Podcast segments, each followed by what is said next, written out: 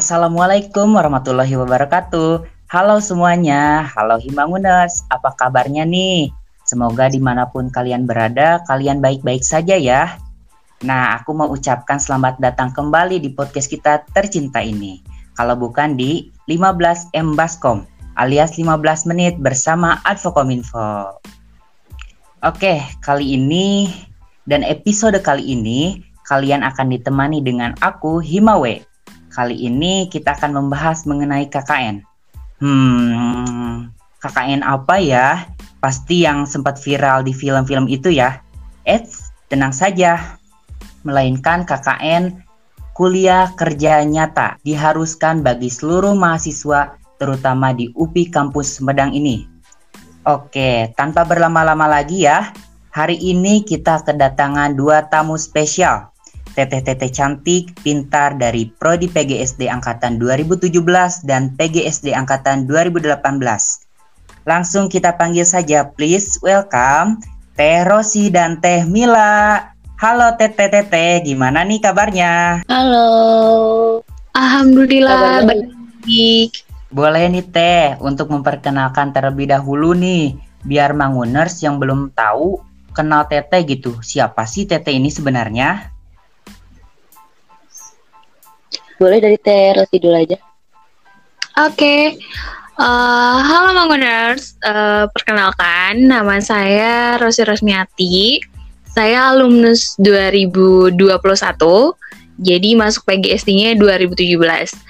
Dan uh, kegiatan sehari-hari sekarang adalah mengajar juga uh, sedang belajar menulis.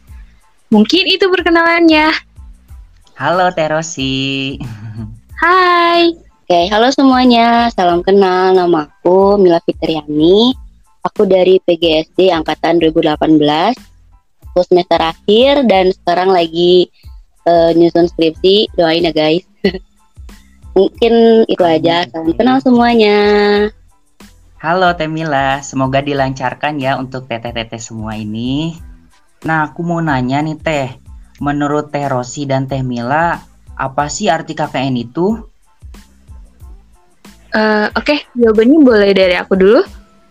Boleh, boleh Teh. Oke, okay.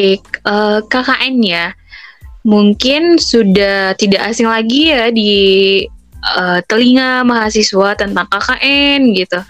Nah, KKN ini merupakan salah satu implementasi dari Tridharma perguruan tinggi. Nah, mungkin Manguners uh, atau teman-temannya yang lainnya tahu dong Tridharma perguruan tinggi itu apa aja dan salah satunya adalah pengabdian. Nah, KKN ini adalah bentuk pengabdian dari mahasiswa kepada masyarakat dengan uh, pendekatan lintas disiplin ilmu. Uh, eh, KKN itu dilakukan di wilayah tertentu sesuai dengan kebijakan dari perguruan tinggi. Ini tuh. Masya Allah, luar biasa sekali ya Terosi ini. Boleh selanjutnya untuk Teh Mila. Oke, okay. udah dijelasin lengkap banget ya dari Teh Rosi, tapi kalau boleh nambahin dikit, kalau KKN itu bentuk kegiatan pengabdian mahasiswa kepada masyarakat dan kata lainnya lagi adalah KKN itu kuliah secara outdoor atau di lapangan. Yang tentunya dengan menggunakan pendekatan lintas keilmuan yang sudah kita pelajari selama 6 semester kemarin. Oke Teh, untuk selanjutnya aku mau nanya lagi nih. Boleh diceritakan nih pengalaman Teteh selama KKN online maupun offline apakah ikut program yang disediakan pemerintah arti kampus mengajar atau yang lainnya gitu teh apakah sangat menyeramkan seperti di film-film itu teh Oke, boleh nih boleh. dari yang baru dulu nih, dari Mila dulu. Terus ya aja dulu. Oh, dari yang tua dulu ya. Oke. Okay. Untuk program waktu uh, angkatan aku bahwa KKN-nya itu kita sedang di pandemi ya. Dan uh, kebetulan waktu itu dilaksanakan bulan Agustus sampai September 2020. Nah, di mana itu angka COVID itu lagi melonjak tinggi ya. Kemudian uh, pemerintah itu mengeluarkan uh, salah satu opsi bahwa uh, kemen Kemdikbud itu memberikan uh, apa wahana untuk meningkatkan partisipasi mahasiswa untuk menekan COVID-19 bahwa waktu itu uh, ada yang namanya KKN tematik namanya. Nah, KKN tematik ini dulu uh, ada temanya. Jadi waktu itu saya mengikuti KKN tematik uh, literasi dan numerasi di mana fokus kegiatannya itu adalah uh, di sekolah-sekolah untuk memberikan inovasi-inovasi pendidikan yang uh, berkaitan dengan literasi dan numerasi. Dan beberapa kegiatan yang dilakukan itu pertama berajuan untuk peningkatan kesehatan masyarakat, di mana waktu itu uh, di angka COVID lagi melonjak tinggi, jadi kita menerapkan uh, dan juga ikut mengawasi memantau protokol kesehatan. Nah, beberapanya kegiatan yang dilaksanakan seperti uh, membagikan masker, hand sanitizer, kemudian uh, senam di kebetulan waktu itu karena emang di domisili masing-masing ya, dan uh, pembagian kelompoknya pun itu sesuai dengan domisilinya juga. Waktu itu kita sering senam secara berkala di desa dengan masyarakat, kemudian uh, pembuatan tempat cuci tangan. Dan untuk peningkatan pendidikannya, beberapa kegiatannya itu seperti membantu administrasi sekolah, kemudian kan melakukan home visit, di mana kita menjadi guru bantu untuk mendatangi uh, beberapa kelompok belajar yang sudah dibentuk dari sekolah untuk mengajar secara terbatas. Kemudian dan yang paling seru itu karena waktu COVID itu PJJ itu kan ada berbagai macam ya. Dan salah satunya adalah pembelajaran melalui radio. Dan alhamdulillah uh, saya berkesempatan untuk melakukan pembelajaran uh, melalui radio. Nah, di mana pembelajaran melalui radio itu jadi terjadwal gitu. Nah, untuk misalkan untuk kelas 1 dari jam berapa sampai jam berapa gitu. Jadi gurunya ada di uh, apa namanya? di studio ya. Kemudian sisanya di rumah mendengarin radio. Nah, kemudian selain itu juga kita menyediakan bimbingan belajar terkhusus untuk peningkatan kegiatan literasi dan numerasi di mana uh, literasi dan numerasi itu uh, luas cakupannya, peningkat uh, kemampuannya, di mana bukan hanya mengerti tentang bacaan, jadi siswa itu bisa lebih paham akan sebuah permasalahan dan juga apa yang dia pelajari. Kemudian uh, numerasi dia bukan cuma bisa berhitung, tapi bisa mengimplementasikan uh, ilmu hitungannya di dalam kehidupan. Dan juga ada beberapa juga teman-teman yang terjun juga jadi relawan gitu. Itu mungkin sedikit gambarannya waktu uh, eh, KKN tematik. Masya Allah nih teh, selama pandemi juga tetap produktif ya teh? Iya dong harus. Boleh nih untuk teh untuk teh Kalau aku kemarin mungkin nggak se semenarik teh Rosi ya karena uh, kemarin tuh aku lagi pandemi kan sama juga kayak teroris dan banyak keterbatasan seperti misalnya waktu sama kegiatan.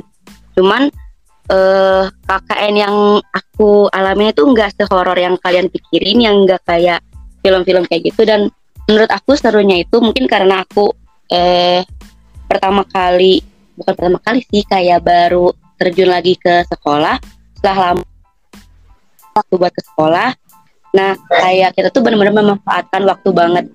Karena kan waktu itu aku kakaknya lagi anak-anaknya lagi libur kan. Aku ngambilnya pendidikan. Jadi kebetulan anak-anaknya lagi libur, lagi eh, nggak uh, ada pembelajaran. Jadinya uh, aku bantuin administrasi di sekolah. Dan untungnya guru-guru di sekolah itu seru banget, asik-asik dan enjoy aja gitu kayak itu tuh bukan lagi KKN gitu. Dan serunya lagi kita itu setelah ngurusin kayak misalkan administrasi, terus sebelumnya ngurusin surat izin ke kecamatan buat e, melaksanakan KKN.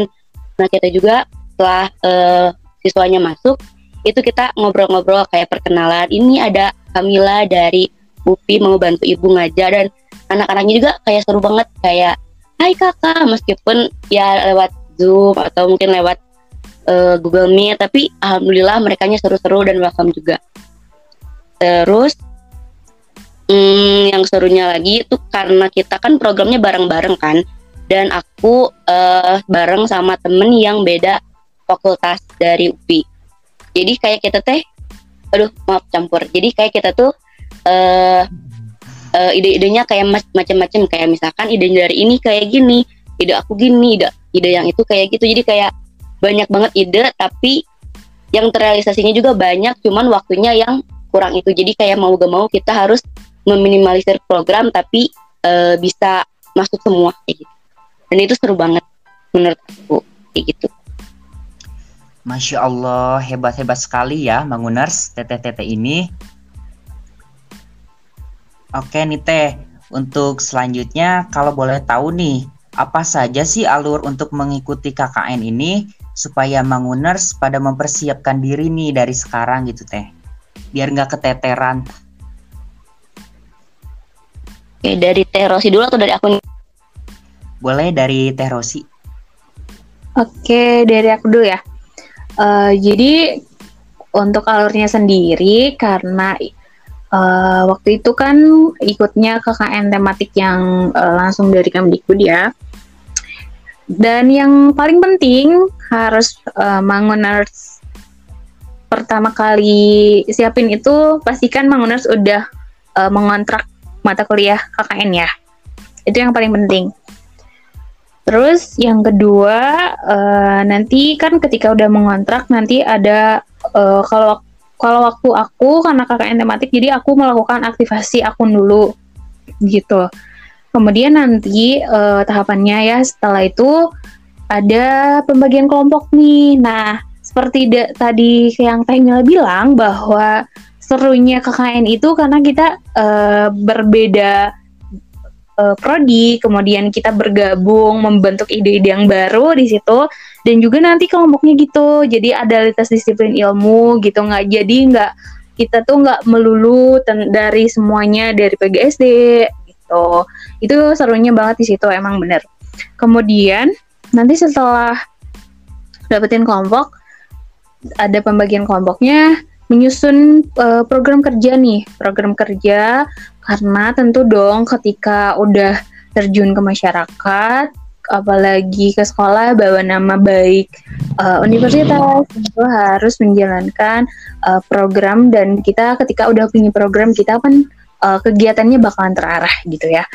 Kemudian nanti uh, ada pembekalan gitu. Jadi sebelum uh, teman-teman nanti terjun KKN langsung gitu. Nanti ada pembekalan apakah uh, rambu-rambu yang bisa dilakukan ataupun tidak dilakukan.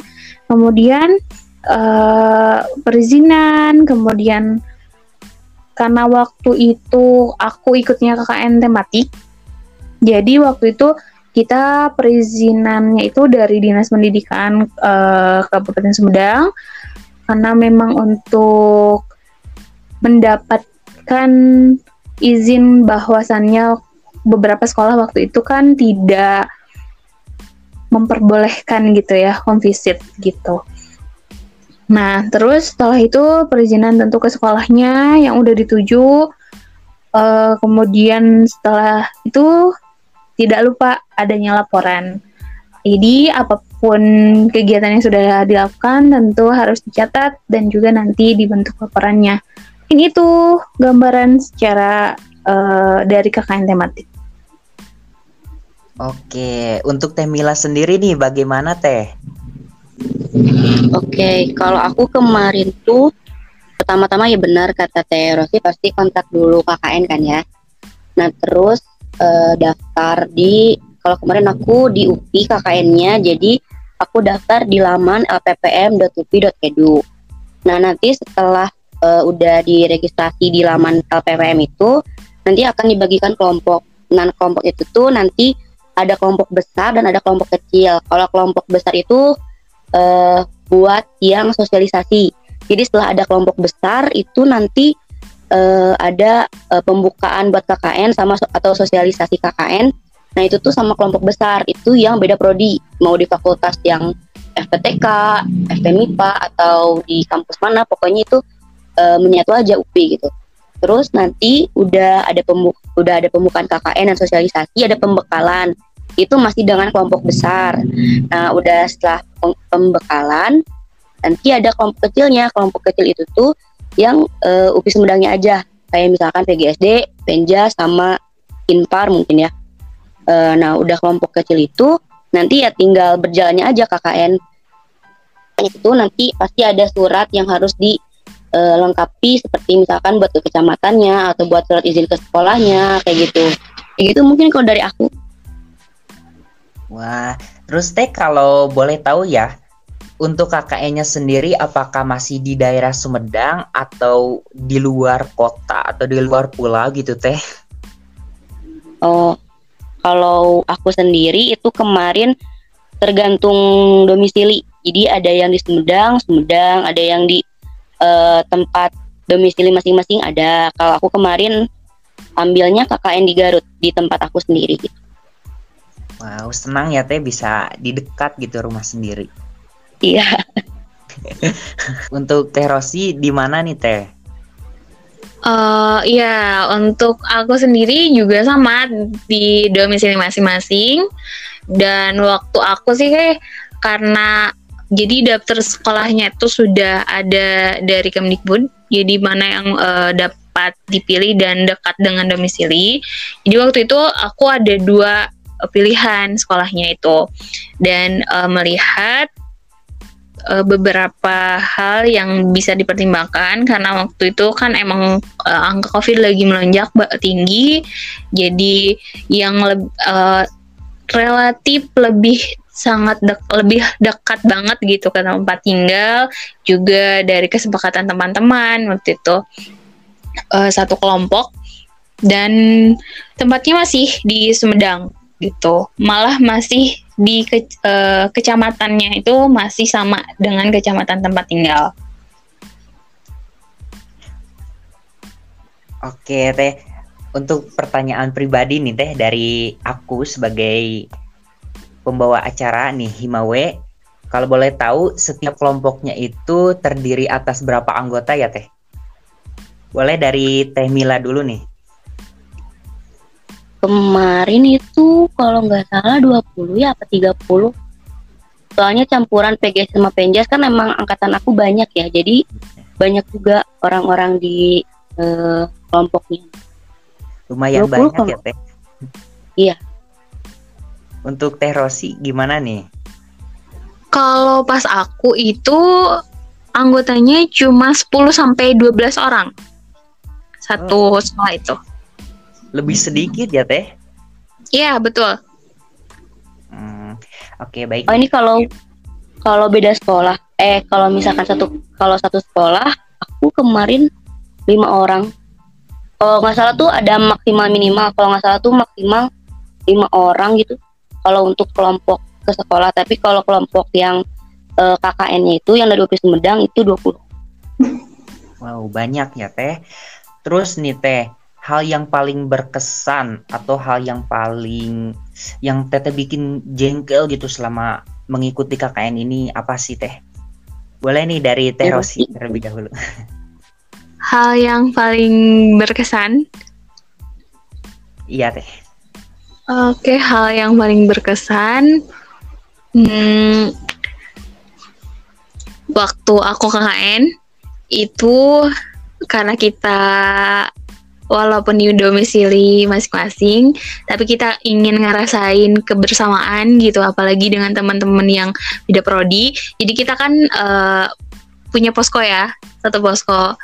Dan uh, ketika lagi ngumpul bareng, lagi nginep di situ, kemudian kita kan ke SD itu harus bagi ya, tentu itu gantian jadwal mandi gitu.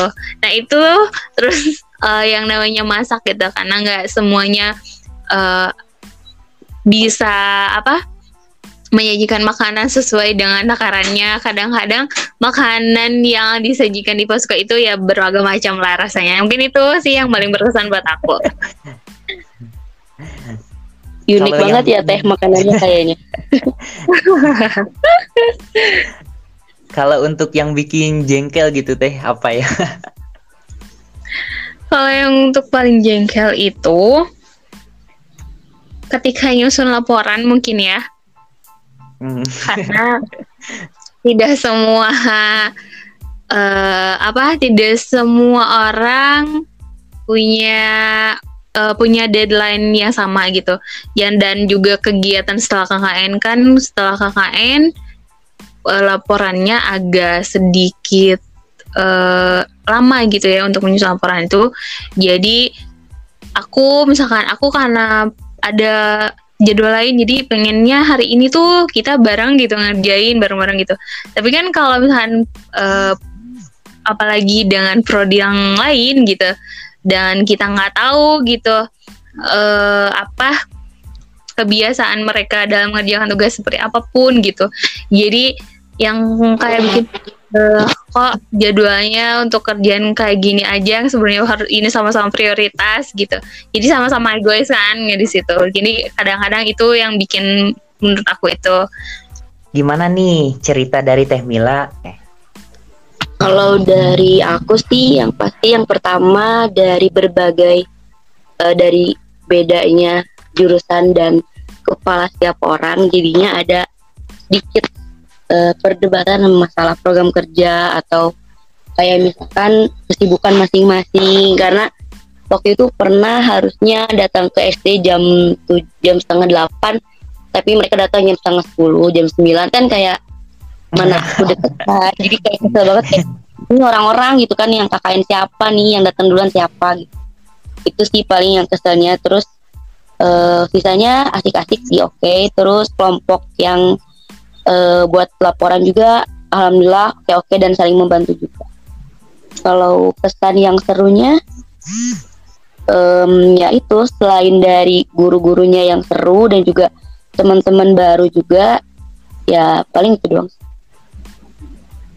Wah, seru sekali ya Teh. Pasti dijadikan pengalaman sampai nanti tua nanti Teteh. Iya. Oke nih Teh. Terus ada pesan gitu Teh buat kami sebagai mahasiswa yang akan mengikuti KKN coming soon gitu Teh. Seperti apa? Boleh dari Teh Rosi nih. oke Jadi buat Manguners yang akan menghadapi KKN, pertama siapkan men yang benar-benar bahwa ini adalah pengabdian saya gitu. Karena ketika sekarang bareng-bareng terus sama teman-teman yang satu prodi, tentu pemikirannya seperti ini. Kemudian seperti tadi yang Mila juga katakan bahwa ketika ber- eh, bergabungnya kita beberapa disiplin ilmu itu bakalan ada sedikit hal yang kayak eh, goals kita ini tuh eh, tapi misalkan dari periode lain bahwa lebih mementingkan goalsnya seperti ini. Mungkin itu akan ada eh, perdebatan. Dan juga ini informasi kalian yang nanti akan dihadirkan gitu atau akan dilaksanakan tentulah itu kalau bisa adalah hal yang tidak akan berdampak panjang gitu.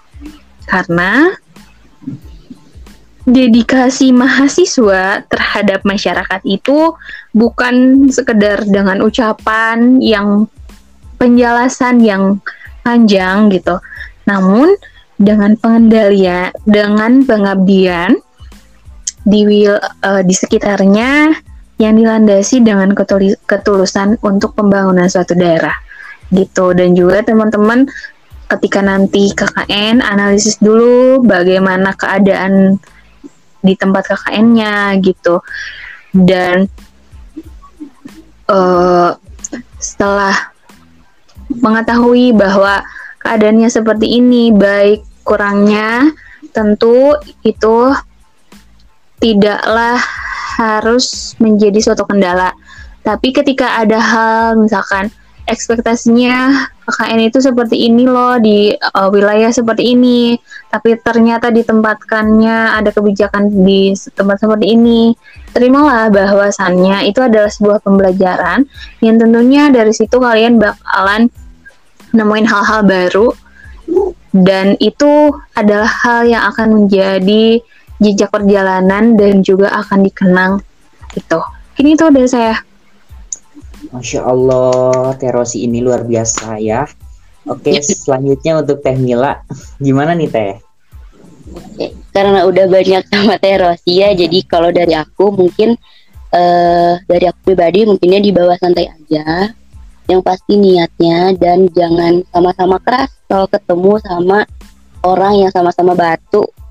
Jadi kalau bisa kalau misalkan mereka batu, kamu jangan jadi batu juga gitu. Kamu yang jadi airnya biar dia sama-sama keras gitu kan ya terus jangan terlalu serius juga tapi perhatiin hal-hal yang emang harus diperhatiin kayak misalkan di sosialisasi ada hal tentang apa yang harus diperhatikan seperti surat izin atau apa segala macam tolong diperhatikan karena itu pasti bakal berpengaruh banget dan kalian pasti butuh banget soalnya minus kemarin di aku agak kurang memperhatikan di bagian uh, surat perizinan jadi agak bingung gitu jadi di angkatan kalian nanti semoga eh, hal-hal kecil apa pun diperhatikan, didokumentasikan dan dibicarakan baik dengan teman, kelompok ataupun dengan dosen pembimbing.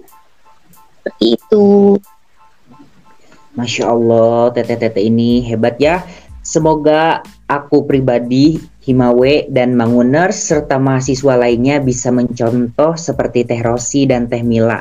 Dan jangan mencontoh keburukannya ya Teh. Iya.